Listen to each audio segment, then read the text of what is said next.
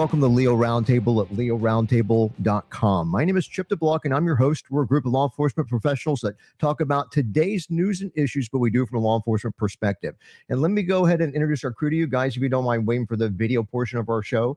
Uh, let's see. Let's start off with uh, Special Agent Mike Roach. Uh, we also have Lieutenant Randy Sutton, Corporal David D. Gresta, Officer Andrea Casal, and producer Will Stasser. So thanks, guys. Also, a shout out to our sponsors. We have Motion DSP, Galls. Uh, we have Guardian Alliance Technologies, gunlearn.com, mymedicare.live, TAC tote.com and we are fueled by bang energy so thanks to all those entities for helping make the show happen have a great lineup for you guys uh, some interesting uh, subject lines that we're going to be covering the first main story that we're going to cover it's on police one ken wallentine is the author and we are mostly big fans of Ken. I mean, I can't think of any article or any story that he's written that just wasn't top notch. So it's titled Reasonable Suspicion Does Not Mean Beyond a Reasonable Doubt. And I'll say that one more time reasonable suspicion does not mean beyond a reasonable doubt. So he, he cites a, a case called United States versus James. And just in short, we got a guy named uh, Patrick Jerome James. He argues in court. I'm not going to go through the whole case, but he argues that the stop of the vehicle was improper because the officer made a mistake of law that the vehicle was stolen. James claimed that the officer had no evidence that James had any intent to deprive a guy named Robin Cooper who had the vehicle original, originally or that Enterprise um, that that he was trying to deprive them of this vehicle. Because I, I, believe Robin Cooper rented the vehicle from Enterprise and then he kind of loaned it or, or, or, gave it away to like Patrick Jerome James or, or bad guy. So while intent to deprive may be an element of the crime that the prosecution has to show in trial in order to get a conviction, for vehicle theft, the court held that the officer does not need to check the same box for purposes of reasonable suspicion. And it says that reasonable suspicion to initiate a Terry stop, which is what this was, like probable cause to arrest or search, that it's the same thing. It does not require officers to establish the elements of the offense with a level of certainty as though trial level proof must exist at the side of the road. And it says, thus the stop was proper. The marijuana uh, and illegal gun that they actually end up getting, that that was properly seized as well. So um, another uh, decent ruling. I know that when I, you know, was in college and I did take criminal justice, I had a, a really uh, good instructor that described, you know, reasonable suspicion and probable cause and and all these things um, to anyhow, the, the probable cause was interesting because it's more than mere suspicion, but less than absolute certainty was the standard that was explained to me. And I thought that was one of the best word pictures I was ever given on deciding, you know, what it was. Uh, comments on this, guys? Any uh, any insight from anybody?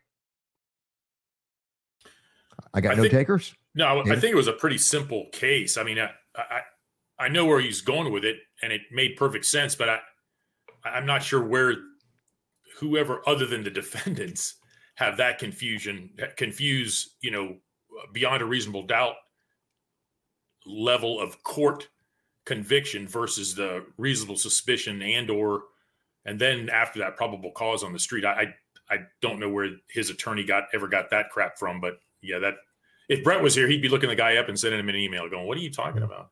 Well you know most of the conflict i have with that and, and, with this article, I I don't know who his target audience was, but I can tell you that on YouTube, when I exchange with guys that watch our show, a lot of these guys really challenged. They use the word probable cause as as the what is necessary in order to stop somebody for a Terry stop or whatever. They just are, are totally clueless, and so there's a constant education process going on with non-Leos, with the general public. Eh, eh, you know, as far as telling them what we need for justification in order to do certain things. So maybe it's geared more towards them. I don't know. It, it would make more sense to me if there's nobody else we'll uh, we'll move in uh, move on to our next one here and you know let me just uh, so that I can say I just went in and did it. Let me go and start off with a with a um with a video and look. I'm going to uh, rumble.com. The channel is called This Is Butter. I think it's the best law enforcement video source available. So again, this is Butter. They're on at rumble.com. And if you're listening to us on podcast or on radio, I'm going to describe in great detail what's going on and anything that's also has a video component so you don't feel like you're missing anything. So in this particular case, it's Scott County. They release a dash and a body cam video of a justified shooting during a traffic stop.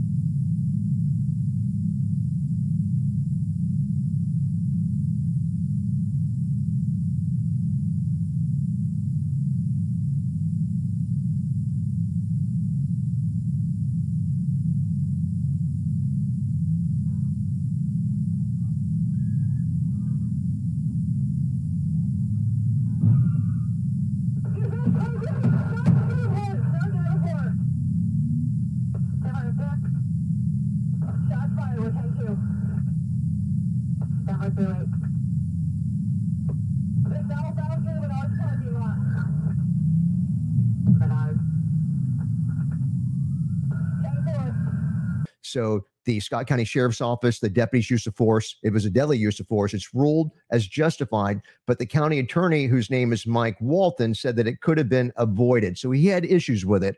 So the incident, uh, it happened right after one o'clock in the morning on October 23rd uh, in the Menards parking lot. Deputy Gregory Hill pulls over a 23 year old guy named Robert Mitchell for his brake light being out. Uh, but he attempts to arrest uh, Mitchell on outstanding warrants for resisting arrest and failing to appear in court on dangerous drug charges in in Indiana. So that's when Mitchell, our bad guy, jumps back into the driver's seat of the car. So Hill holds on to Mitchell as he puts the car in reverse and he drives and then he reverses again. So the body cam footage from a second deputy uh, shows the incident. And Hill uh, warns that he's going to shoot Mitchell if Mitchell doesn't stop driving. Deputy Hill then fires three shots, and two of these hit our bad guy, Mitchell.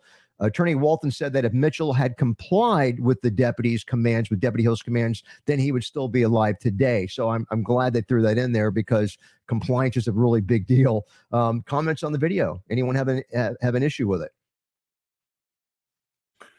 Well, other than the normal, you know, climbing inside uh, bad guys' cars on traffic stops, at least as you said, the, the female Leo was yelling at the other cop to get out, get out of the car, get out of the car which was you know a, a smart thing on her part to not pile in on top of him. So good for her for that. Um, but it, in the end, I, that was the that was the problem with the video. He he ended up in the car with the guy, which could have ended badly. He didn't get hurt, but could have ended badly. Any issues cop. with the with the timing of the shots? Because I know that um, you know the car, the, the first video angle, we couldn't really see we I, I, just saw the car pull away and I saw I thought it was a third cop that was ended up shooting at the car but it was the guy that had actually been in the car but the guy bad guy's driving away. He's out of the car and he's and he's shooting at him. Any issues with that Randy or David?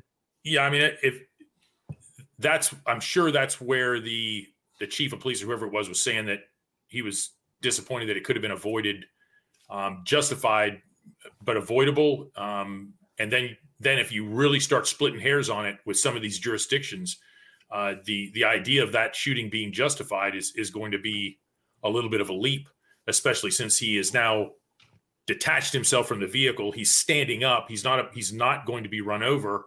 Um, you know the the the articulation of the threat be, starts to become a little bit of a of a little bit more of a difficult thing to do. But um, you're in that you're in that spot, and things are going that south.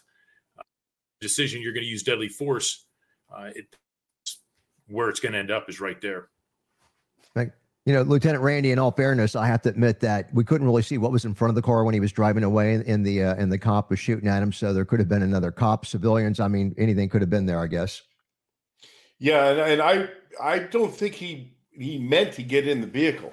Um, it looked like he was trying to wrestle him away, and wound up, you know, kind of being dragged in there. I don't think he fully intended to get into that vehicle with the suspect. You know, mostly most that action happened right in the uh, the the doorway. So, um, but you know, these things are happening so quickly, and and you know, you're getting you're in that combat mode. Um, but you know, as the guy's driving away, it's it's kind of tough to it's kind of tough to say. You know, it's you know you're you're shooting at him as he's as he's leaving. You know, but he still could present a threat. All right, thanks. You know, we've got. Uh, I'm looking at our our screen of people that are watching our show live. You know, we're streaming right now to YouTube and Facebook, LinkedIn, and Twitter. And we got Sergeant George. I think last week he was on a cruise ship watching our show, and he's he's out there, what at the pool area, I think. You know, and he's got us on a, on a TV out there. So, Sergeant George, thanks for watching wherever you're at. I'm sure some exotic location, so uh, involving very little clothing, I might add. So, but uh, is there? Don't shake your head, Andrea. I'm watching you. I know that's right. Your family's watching. I understand now. So if if there's uh nobody else, we'll jump into an update. I've got a little over two minutes. So let's go and make that happen. I got some uh, interesting updates. Uh, these are normally cops that have been charged and fired, suspended, acquitted, cleared, and sued. And some of these have a video component. And, and, and again, for our podcast and radio listeners, I was describing great detail what's going on for any any uh, thing that is recorded on video. Uh, but in this first one, a jury clears and, and, and, Mike Roach is going to get involved on, on the first two. A jury clears an off duty FBI agent who shot an aggressive panhandler on a metro train. So, uh, Bethesda, um, you know, uh, where we at in uh, in Maryland here, a federal agent who shot an aggressive panhandler aboard a metro passenger train in 2020 was found not guilty uh, by a jury late last week. So this actually went to jury trial. So the FBI, the agent is Eduardo uh, Valda, Valdivia. Uh, he was facing charges of second degree attempted murder, reckless endangerment, assault, and felon use of a firearm in connection with the December 15, 2020 shooting of Stephen Slaughter, according to the WTOP. How, about being a bad guy with a last name of Slaughter, huh? Uh, so he could have received a sentence up to 65 years in prison if our FBI agent was convicted. So a jury found agent uh, Val Valdivia not guilty on December the 2nd after approximately three hours of deliberations, according to the uh, WRC. Investigators said the incident occurred on the Red Line train. It was near Medical Center Station after Slaughter, our bad guy, approached the agent asked him for money, and that was on Fox News. So security footage shows the off-duty agent and Slaughter they exchanged a fist bump, but the agent declined to give him any money. So Slaughter muttered some various expletives as he turned away, and the agent told him to watch your mouth. And it was it was over, according to the assistant state attorney John Lalos. It was over until uh, the agent could not let it go, and uh, that's what he said in closing arguments uh, on uh, on Friday. I will cover the rest of this. Go, uh, you know, just hold on for a second. We're going to take our first commercial break, and we'll be right back to cover this.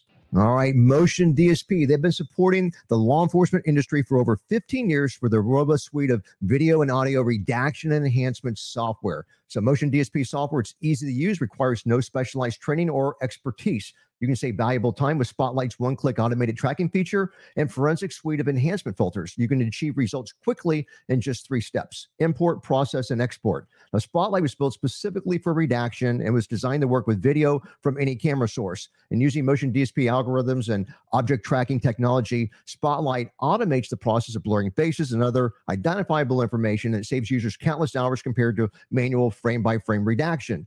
Now, forensic enhancement software allows users to quickly process and analyze any video file format using patented super resolution algorithms and enhancement filters to reveal an unseen level of detail. You can get forensically valid evidence from low quality video in minutes instead of hours. And you can learn more about these products at motiondsp.com. Also, Guardian Alliance Technologies, you know, they are the industry leader in technology solutions for law enforcement. Now, their software will cut background investigators' time in half. We all know there's a call for more accountability and hiring and selecting who gets to wear the badge. And with Guardian, they developed a CJIS compliant background investigative software platform that helps weed out problematic applicants in record time. And with Guardian, the entire background check process, it's more comprehensive, but is also much faster for both the agency and the applicants. There's no upfront fees or long-term commitments, so I strongly recommend that you visit them today at guardianalliancetechnologies.com. All right, welcome back to Leo Roundtable. You know, so I left off where our bad guy with the last name of Slaughter, you know, um, he's getting into it with the FBI guy, and the uh, assistant state attorney says the FBI guy it was over until he just couldn't let it go. So uh, Slaughter turns back towards the agent and starts to advance on him after the agent told him to watch his mouth, and he's ignoring the agent's repeated warnings to back up. And there's there's witness testimony that backs up what the agent said happened. So the FBI agent said, "Move away. I'm an FBI agent. Back away." And other gentlemen um, did not, according to a witness, and he dropped his bag and he approached the agent to fight him. So Slaughter, a bad guy, later acknowledged that he actually threatened to throw the agent um, into a wall during the incident, according to the WTOP. So as the situation escalates, the off-duty agent pulls out his nine millimeter handgun and he shoots our bad guy from two or three feet away, according to the WRC. So the agent believed that he was about to be attacked, and then he fired the weapon to protect himself. Um, Slaughter or bad guy survived the shooting, but he had surgery in his pancreas, his colon, his spleen as a result, you know, from his injuries. So um, it goes on to say, lastly, that the agent was suspended without pay by the FBI after the incident.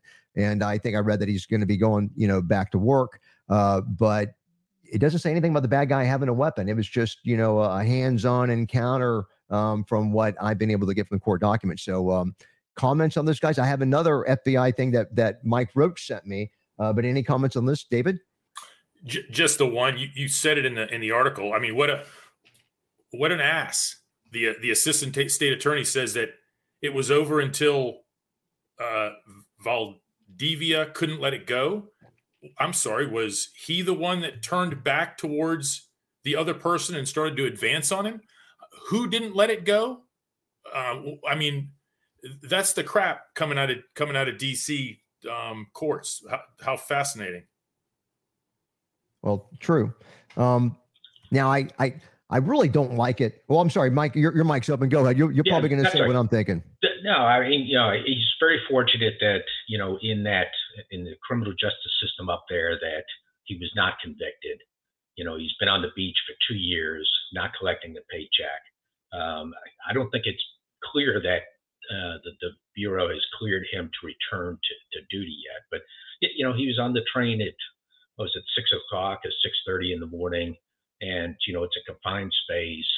Uh, you know, typical aggressive panhandler up in DC coming towards him. Um, you know, perhaps the argument can be made that, you know, he could have gone hands on with the guy and not pulled out his gun. But, you know, again, I wasn't there and nobody else was there. Uh, we're, we're going off of, you know, flawed witness testimony quite often as to what actually occurred. Well, thanks, Mike. And that's I'm glad you said that because that's what I'm thinking about. I, I I don't want it to be the norm for cops to get too anxious to use, you know, a, a, firearm instead of going hands on. We've already got we've already gone that way with the taser, right? Uh, where guys forget arrest techniques and don't know how to use, you know, pressure points and uh, you know, arm bars and things like that. So um, so but we don't know what all the circumstances are. I don't know, know the size or skill, you know, and it's a panhandler, so I I'm, I'm I, it's hard for me to imagine he's got a skill set level higher than what the FBI guy had. But uh, but anyhow, I I, I just Yeah, hate to see them. Again, though, what's what's the odds he had a knife or some other uh, some other thing on his person or in his hand that the FBI agents by himself don't expect any help from the public, and he's, he's by himself at 6 a.m. on a on a on a metro line, you know, in D.C. Uh, so you're you're rolling the dice, getting into a getting into a hands a hand to hand situation with some uh, scumbag like that uh, down on the in, in D.C. on the metro. Good luck with that one. Oh, I know, but but again, to to justify a use of deadly force, I would like to, you know, just for me, I would like to see something a little extra.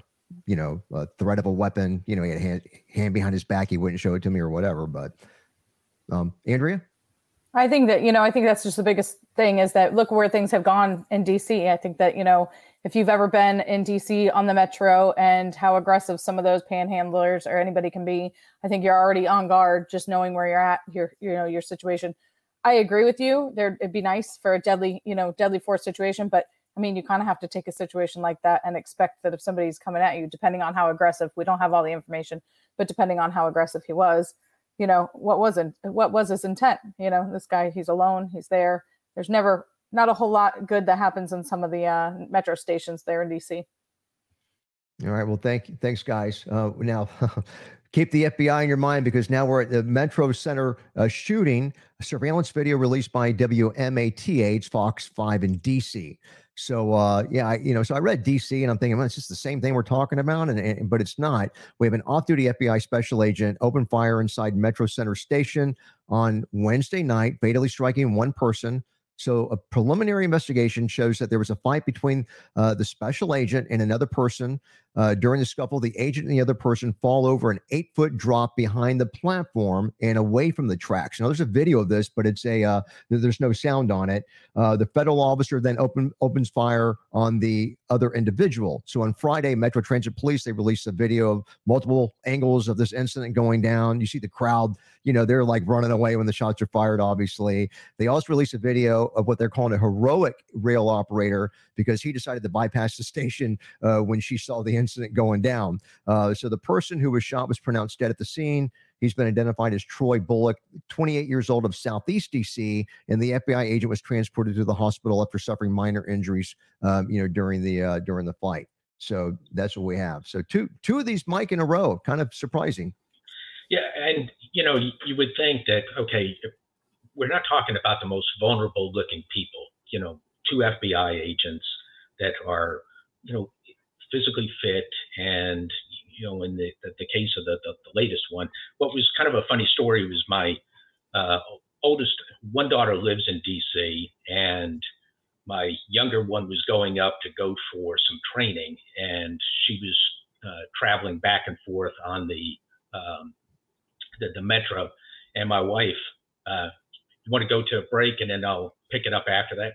Perfect, and perfect timing. We'll uh, we'll finish that in a second. Commercial break. We'll be right back. All right. So look, so you guys know about Galls, right? I mean, the country's leading uniform uh, clothing, equipment, and gear provider for law enforcement. Now, they have a variety of offerings for multi tools and flashlights, the duty duty boots and actually tactical gear. So if you have a loved one who serves in public safety or law enforcement, you're sure to find gifts that they're going to love. So go to and check out galls.com slash Leo today. Now, um, I was checking it out last night and, you know, they have an awesome collection and, uh, you know, I, I, just I think I'm going to go continue to go shopping for for my law enforcement, you know, family and friends, you know, from galls.com as well. So again, galls.com slash Leo. Check it out. And look, they've got some awesome sales and specials, including things that'll allow you to save, you know, shipping costs. So it's really a great opportunity.